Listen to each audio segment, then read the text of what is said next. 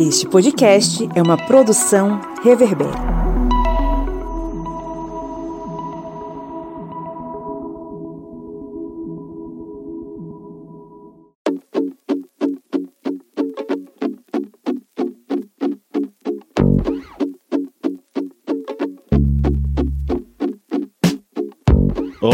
Ouvintes! Sejam muito bem-vindos mais uma vez ao seu podcast sobre as ciências humanas, o podcast do historiante que está aqui com a missão de contribuir com o seu raciocínio sobre vários assuntos históricos no programa do início da semana, que é a Minipédia, o seu programete com conteúdo expresso, como um cafezinho que você toma rapidinho para fazer a digestão, a depender da refeição que você fez, né? É, eu sou o Pablo Magalhães e estou aqui acompanhado e muito bem acompanhado acompanhada dos meus amigos de sempre, a senhora Joyce Oliveira. E aí, gente? E seu Kleber Roberto. E aí, pessoal, beleza? Estamos aqui reunidos mais uma vez nesse inverno rigoroso, ameaçado por uma série de apagões, né? Para falar sobre o que, seu Kleber? Quando eu vi no primeiro momento, eu pensei, vamos falar um pouquinho sobre Margareth Menezes e Olodum. Mas depois eu percebi, ah, não. A gente vai descer um pouquinho pro sul ali do Egito. Vamos falar um pouquinho da Núbia. Eu gosto dessa música. Eu falei faraó, né? É, é. Aqui diz a lenda que nas ruas de Juazeiro, se alguém gritar eu falei faraó, alguém responde lá de longe. Ê, faraó. Isso é até uma boa aí. Eu não trabalho com sexto ano, não, mas se eu trabalhasse, eu ia dessa aula aí gente dançando lá na sala. Oh, duvido que eles não aprendiam.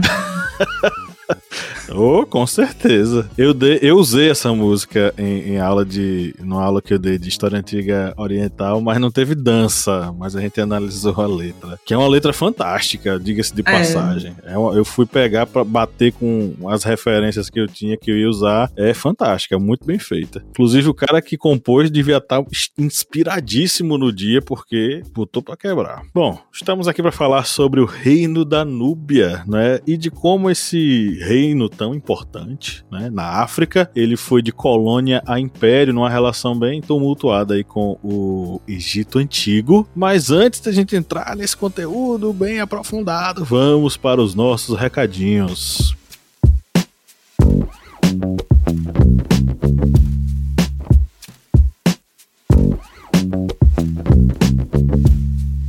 Eu acredito que aquele ouvinte, aquela ouvinte que já está com a gente há um bom tempo, sabe que além do nosso humildezinho programete veiculado nessa mídia maravilhosa que é o podcast, ele é veiculado também, o historiante é veiculado também em formato de aplicativo, né, dona Joyce? Justamente, nós temos um aplicativo do historiante que está disponível para o sistema Android. Ele é totalmente gratuito, você só botar lá, você baixa. E aí, o que é que a gente tem, por exemplo, no aplicativo que você pode usar para ensinar história? Você que está estudando ou você é professor que quer, né, se qualificar. A gente sempre tem que estar tá aí aprendendo e aprofundando certos assuntos. A gente tem aulas em áudio, né, que são aulas em podcast. E aí você pode estar lavando a sua louça, fazendo o seu comer, batendo sua roupa, né, fazendo seu treino, botando lixo fora, varrendo a calçada escutando uma aula. Nesses momentos aí que a, gente às vezes fica só pensando na morte da bezerra, então você pode usar para poder aprender mais um pouquinho, né?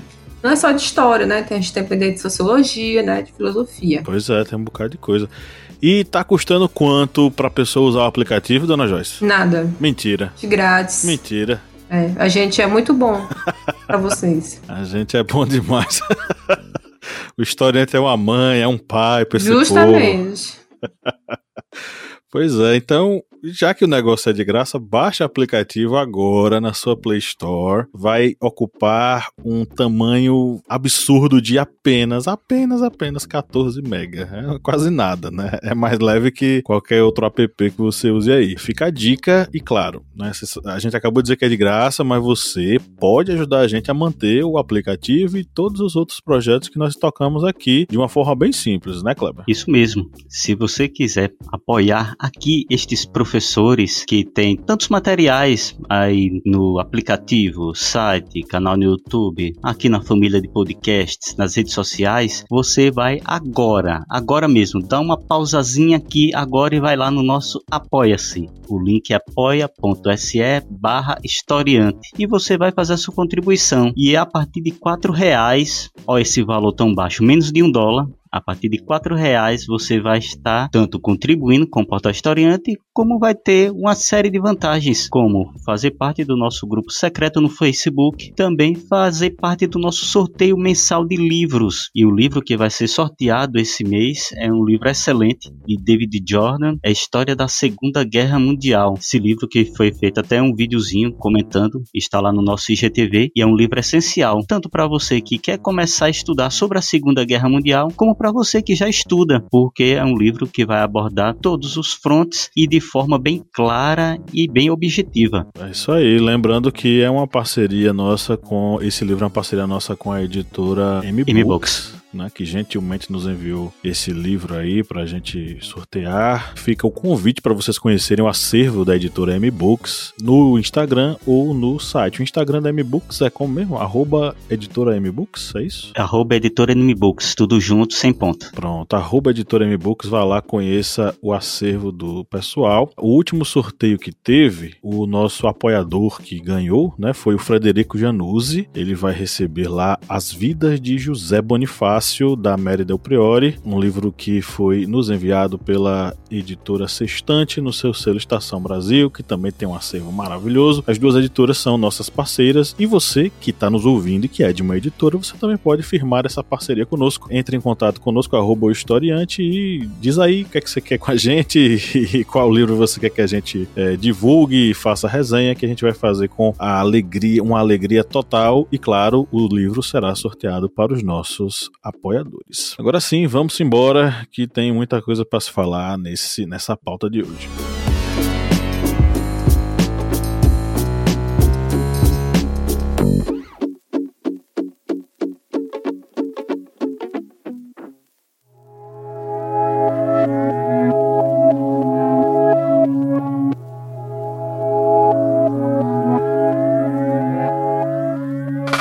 Falar sobre o reino da Núbia é falar também sobre o Império Egípcio, né, e toda a sua história. O Império Egípcio que é um dos maiores, talvez o maior, né, em duração, em extensão, talvez não, mas em duração sim, da história registrada, documentada. E é a partir da relação estabelecida entre o Egito e a região da Núbia que a gente vai compreender o que foi o reino da Núbia e qual é a sua importância na construção da história da antiguidade. A primeira coisa que a gente tem que entender é que, inicialmente, a Núbia é uma região que vai ser uma região de conexão com o Egito, com o qual vão se estabelecer algumas relações comerciais. Essas relações comerciais elas vão estar ligadas a uma série de produtos, né? marfim, ébano, incenso, azeites, peles de animais, penas e ovos de avestruz, o próprio gado que na época não era acessível para todos os grupos da população faraônica. Tudo isso acontecia numa região região ali da África que se chamava de Baixa Núbia. É uma região que fica no finzinho do Egito, ao sul, ao extremo sul do Egito, e que foi o espaço onde essas relações começaram a se estabelecer, relações de troca comercial e de certa imposição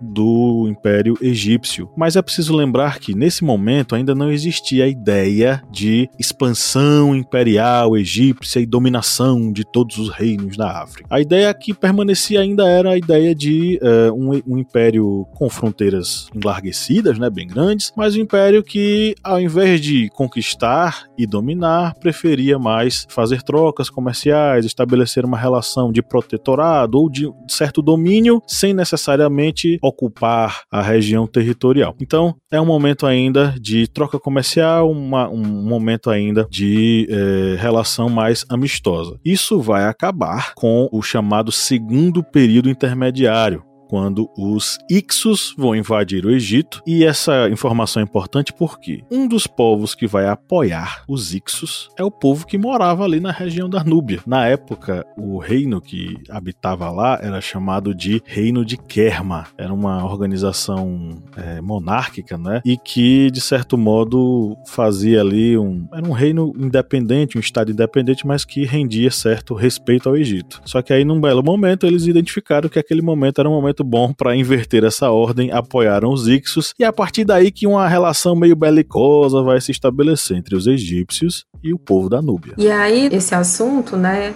esse tema, enfim, esse conteúdo, né, quando a gente vai trabalhar, professor do sexto ano, esse podcast pode te ajudar, porque isso tem, né, você dá aula sobre Egito e depois você dá aula sobre Núbia, né, só que nos livros parece muito desconexo, só que pelo que a gente está trabalhando aqui, né, é importante que vocês percebam que existe uma relação, e aí, quando a gente trabalha com a história da África, é importante entender que existem a, alguns marcatórios para entender como é que esses grupos sociais eles eles se relacionavam. A gente não usa nem etnia, né? A gente fala de etnômios, que tem a ver com os marcatórios que envolvem a economia, a questão das sucessões políticas, das fronteiras. Então, essa formação de identidades dentro do contexto africano, ela é fluida, que tem a ver com as relações estabelecidas entre esses grupos sociais, né? Eu, como eu sou africanista, eu falo etnia, eu não, não uso essas terminologias, tá?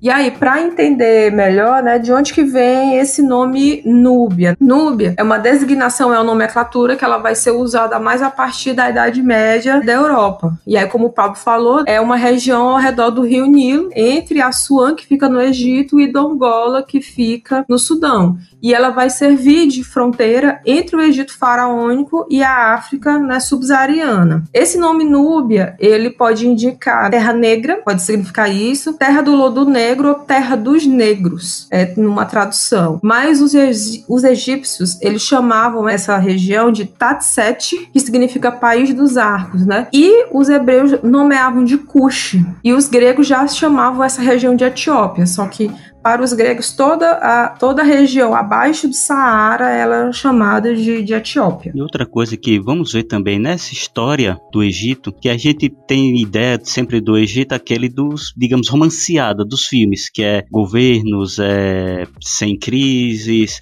é, só faróis, um sucedendo o outro, sem problemas, mas quando vamos nos aprofundar sobre esses estudos sobre o Egito, a gente vai ver essa série de crises. Essa, por exemplo, como citada, com os Ixos, ela vai ter o apoio dos Kerma. E o Kerma, eles tiveram também uma influência dos egípcios, tanto por causa desse contato comercial que ocorria. Outra coisa que a gente deixa bem claro também sobre a história da África é que as sociedades elas tinham esse contato, rotas comerciais, comércio, Egito, com a Núbia, as rotas transa transsaáricas, ou seja, pelo deserto do Saara, tanto para o Oriente ali da África como para o Ocidente africano, ou seja, havia várias rotas comerciais e essas rotas comerciais não eram também só rotas de comércio, mas acabavam influenciando as sociedades. A cultura que Kerma, por exemplo, ela absorveu muito do, digamos, da forma administrativa centralizada do Egito e essa hierarquização social, ela acabou também se refletindo sobre a sociedade Kerma. E isso resultou em aumento do prestígio dos chefes locais, que se tornaram responsáveis por coordenar tanto essa administração local como também a extração de materiais e supervisionar a entrega para os egípcios, porque no final havia esse contato comercial entre egípcios e a sociedade Kerma. E dentro também que a gente vai verificar bastante com relação ao Egito é que a estrutura política egípcia ela não é forte também o tempo todo, não tem uma constância de força. Em determinados momentos eles vão ter fragilidades, eles vão se encontrar sobre várias dominações de povos estrangeiros, mas isso aí a gente vai ver no decorrer aqui dessa minipédia.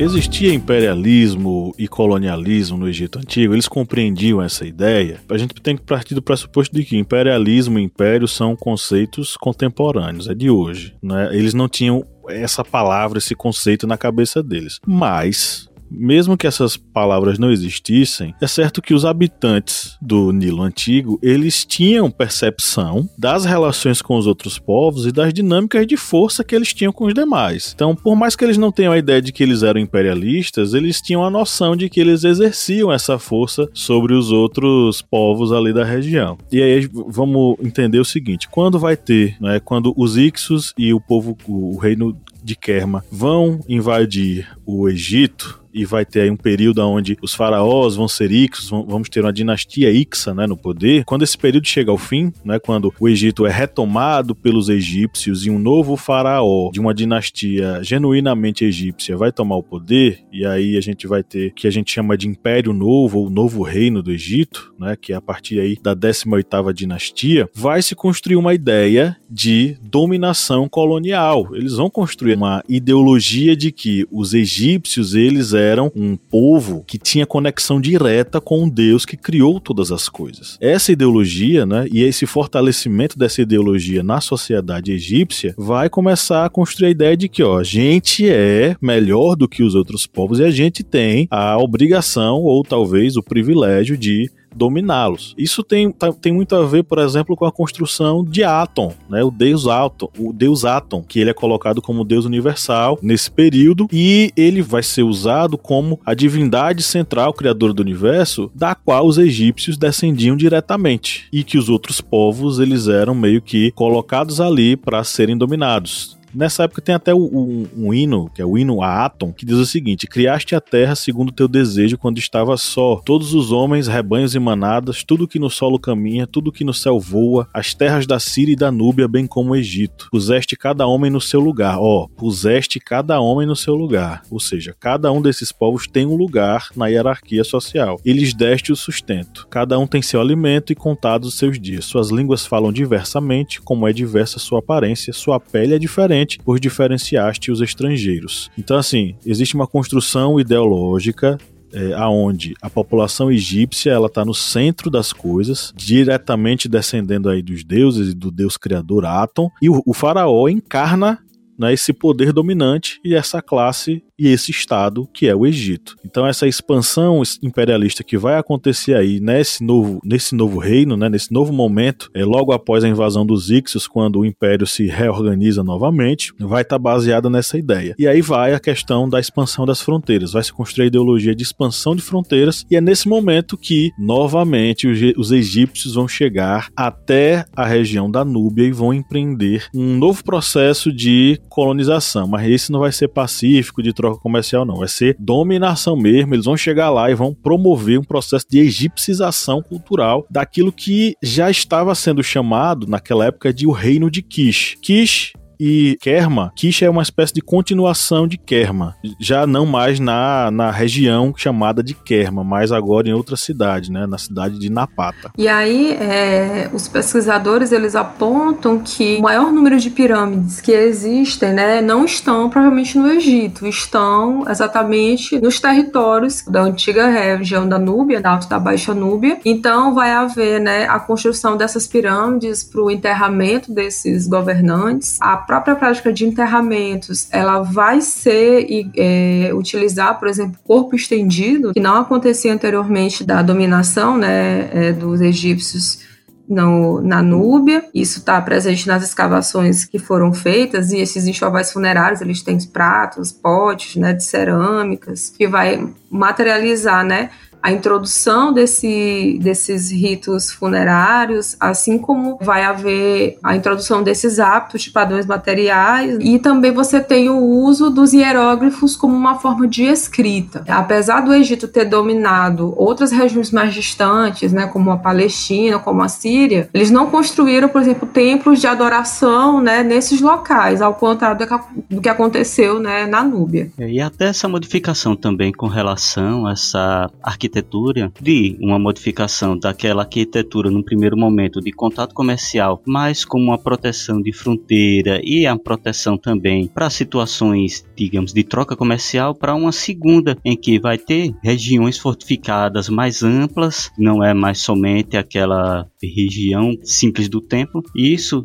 dando a ideia exatamente de uma expansão maior. E tanto vai ter tanto essa questão de uma expansão com relação a fortes militares, como também de adoração, como bem lembrado. E essa, digamos, egipcialização, ela vai ocorrendo também com as elites locais, porque as elites elas têm essa influência porque essas elites locais, elas sendo influenciadas pelo Egito, elas vão através de digamos, de uma, uma forma vertical, ou seja, de cima para baixo, vão influenciando as outras esferas da sociedade. É tanto que há, muitas vezes, o sequestro de filhos de membros das elites locais que são levados para o Egito para eles serem, digamos, doutrinados ou receberem uma educação egípcia. E dessa forma esses filhos eles acabam se tornando influenciados pelo Egito. Há citações com relação a isso em artigos muito bons, por exemplo, de Fábio Friso, que ele comenta exatamente sobre essa questão da egipcialização das esferas sociais mais altas dessa sociedade. E com isso, toda a restante da sociedade também acaba sendo influenciado por essa, digamos, cultura egípcia. Mas, em determinado momento, o os dominados eles acabam se levantando contra os dominadores. Porque isso, porque uma resistência sempre foi estabelecida ali. Os, os egípcios eles é, se organizaram para dominar, fizeram esse processo de egipcização cultural. E aí Joyce falou sobre os enterramentos, né? Na Núbia a prática era o enterramento da pessoa meio encurvada e deitada de lado. A partir da dominação egípcia passa a ser a pessoa estendida de barriga para cima com os braços sobre o seu corpo. A própria cultura material, os objetos que eram usados para os enterramentos passaram a ser objetos usados pelos egípcios. A cultura ficou bem é, é egípcia, egípcia, egipcizada. O termo é engraçado. Só que aí essa resistência vai se estabelecer justamente por esses grupos que vão dizer, ó, não, a gente não quer mais essa dominação. A gente e aí em, em, observando, não é que o reino egípcio ele tinha determinados momentos de enfraquecimento, é justamente quando tem disputas internas no Egito, né, disputas ali dinásticas, que os núbios, né, o, o reino de Kish vai se aproveitar e vai dominar, uh, vai tomar o Egito para si. É, a gente coloca aí como o, o, cara responsável por isso, um rei núbio chamado Pie, que vai ser o primeiro faraó negro. Ele vai marchar em direção ao norte né, e vai tomar o Egito e vai se auto-intitular o verdadeiro faraó, senhor do Egito e herdeiro das tradições espirituais dos faraós. A dominação vai acontecer quando eles vão desembarcar em Tebas, né, subindo aí o curso do rio Nilo e vão empreenderem uma guerra contra os exércitos locais que vai durar um ano. Os combates vão durar um ano até que o chefe dos guerreiros egípcios vai sucumbir ao poder de Pie. E Pie vai dar início àquilo que a gente vai conhecer como a 25 dinastia egípcia. Check the mic and make sure it sound right, boys.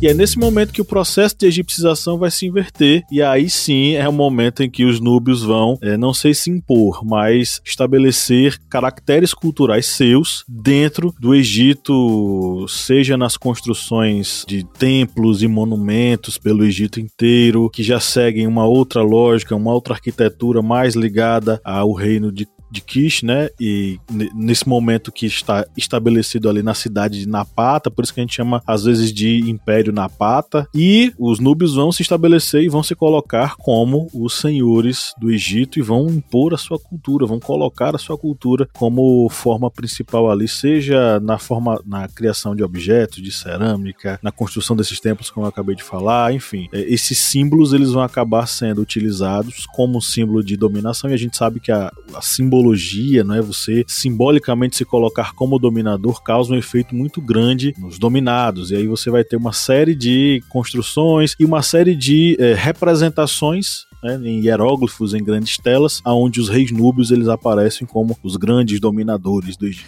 E aí, nesse momento, além de ter a independência, eles vão também né, absorver outros reinos dessa região da Núbia e vão se constituir enquanto império, a partir da, do Médio Nilo, né, da bacia do Médio Nilo. E aí, como tu falou, né, Pablo, vai haver essa representação, né, essa narrativização dos reis núbios como os verdadeiros faraós, porque vão ter muitos escribas egípcios que vão trabalhar para o Estado núbio nesse momento. Só que aí, com a expulsão dos Íxios e a instalação do novo império, os egípcios vão para cima dos núbios e vão submetê-los novamente. E aí a gente vai vendo que nessa situação a gente vê que é um período de instabilidades que vai ocorrendo, mas também não é um período tão curto, viu, gente? Vai decorrer gerações, muitos anos para ocorrer essas modificações que vão ocorrendo dentro dessa estrutura e dentro da estrutura egípcia. E um dos momentos em que vai ocorrer um grande, digamos, abalo vai ser com a ascensão do Império Neo-Assírio, que eles vão surgindo da Mesopotâmia. É, você pode até perguntar, mas professores, vocês veem que sempre as expansões são sempre fronteiriças de um império com o outro, mas os assírios eles tinham uma habilidade muito grande, um exército muito forte, e eles foram um dos primeiros a implantar. Mas fale por que, que não é fronteiriço, é, para a pessoa entender. É, pra, vamos, vamos aqui situar aqui, para quem vê.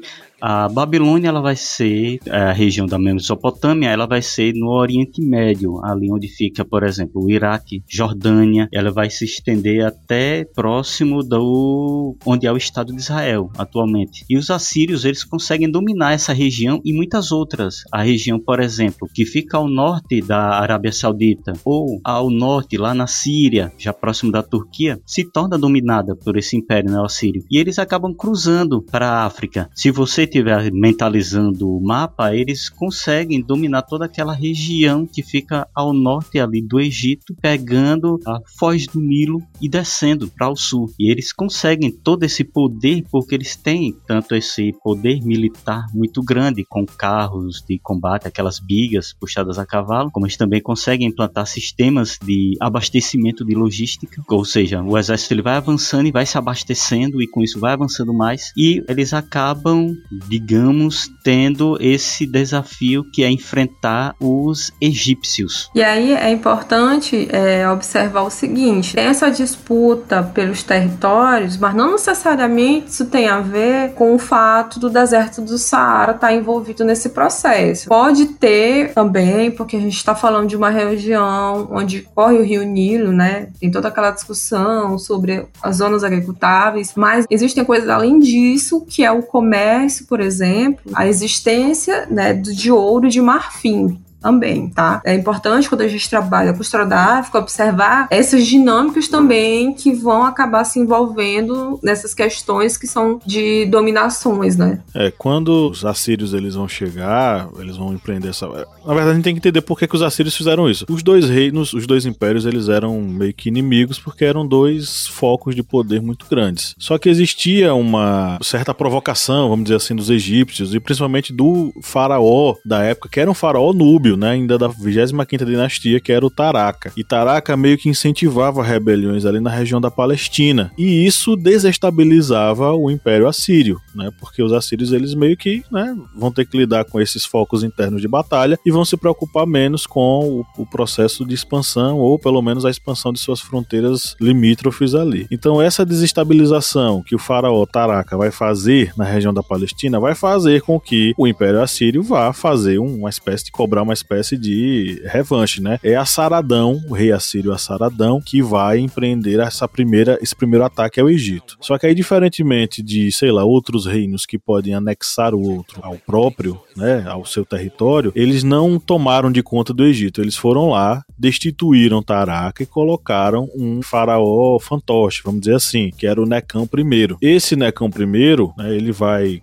continuar como faraó lá, enfim, apoiado pelos assírios. Só que aí Tanutamon, que é o sucessor de Taraka, Tanutamon é um faraó núbio também, né, descende, é, o próximo na linha de sucessão de Taraka, ele vai vai marchar novamente para o Egito, vai lutar contra os exércitos assírios e contra Necão I e vai dominar novamente o Império Egípcio. Com o Necão I morto, né, os núbios vão voltar ao poder e vão permanecer ali até o momento em que os assírios novamente vão retornar para saber o que foi que aconteceu, vão derrotar o Tanutamon e isso vai abrir espaço para que os egípcios retomem o seu poder e não mais os núbios. Os egípcios com Psamético I tomem novamente o Egito para si e é, reunifiquem novamente a coroa do faraó para si. Então é aí que a gente marca o final da 25ª dinastia egípcia, que é a dinastia dos reis núbios. E eles voltam a dominar apenas ali a região do reino de Kish, que já está ali situada em outra cidade, já não é mais a cidade de Napata, vai ser a cidade de Meroé. E a partir daí eles vão ser chamados de Império Meroético ou Meroítico, porque vai estar situado ali na região da cidade de Meroé, aonde também vai, vão ser construídas pirâmides e templos ao estilo egípcio, porque a influência da cultura egípcia vai ficar marcada para o resto da existência do reino de Kish, do reino núbio, né, até a sua derrocada.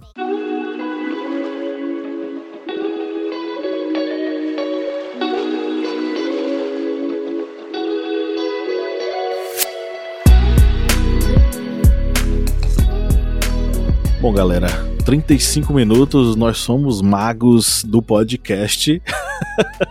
Chegamos ao final da nossa gravação. O que, é que vocês querem aí sintetizar para o nosso ouvinte, nossa ouvinte? Bom, é, como eu já estou falando o podcast inteiro, para trabalhar com assuntos que são sobre história da África, né, a gente tem que partir desses locais, desses grupos, para poder entender essas dinâmicas. Tem um problema que é tentar trabalhar com povos não ocidentalizados a partir do mágico ocidental. Então, a gente tem que tomar esse cuidado aí e dar uma sugestão, a coletânea História Geral da África aí disponível para download, para quem não tem dificuldade, né? Porque, enfim, informação sobre isso a gente sabe que ainda hoje é muito complicada. Então, para você aí ter conhecimento, você dá aula, você tem disponível a coletânea inteira para poder baixar na internet, né? É, pegando esse gancho dito pela professora Joyce, quando for estudar sobre a história da África, sobre, por exemplo, a história do Egito, a gente tem que ter em mente exatamente que a estrutura social, a estrutura política vai ter essas modificações. As modificações, as invasões que vão fragilizar os egípcios. A gente vai ver também essa questão comercial, ah, essas trocas comerciais e que vão resultar posteriormente em trocas culturais. Ou seja, a gente tem que ter, digamos, uma mente aberta. A gente não pode ficar preso a novelas com faraós loiros, de olhos azuis e verdes, porque aí ah, vai travar na hora de estudar sobre dinastias de faraós negros. Pois é, bem lembrado. Inclusive tem uma. Eu, eu, acho que eu vou deixar esse link na descrição do episódio. Tem uma ilustração na tese que a gente usou como base aqui da, do nosso trabalho, que tem uma representação que é, foi feita na antiguidade, né, sobre os povos que habitavam o Egito. Bem legal. Ou, ou pelo menos aquela região ali, né? Aí você tem de um lado você vai ter líbios, é, egípcios, núbios. núbios. e asiáticos. Aí a variação da coloração dá para ver muito bem. Os líbios e os asiáticos eles são brancos, eles são representados ali como brancos. Né? Os líbios é mais a leste, a oeste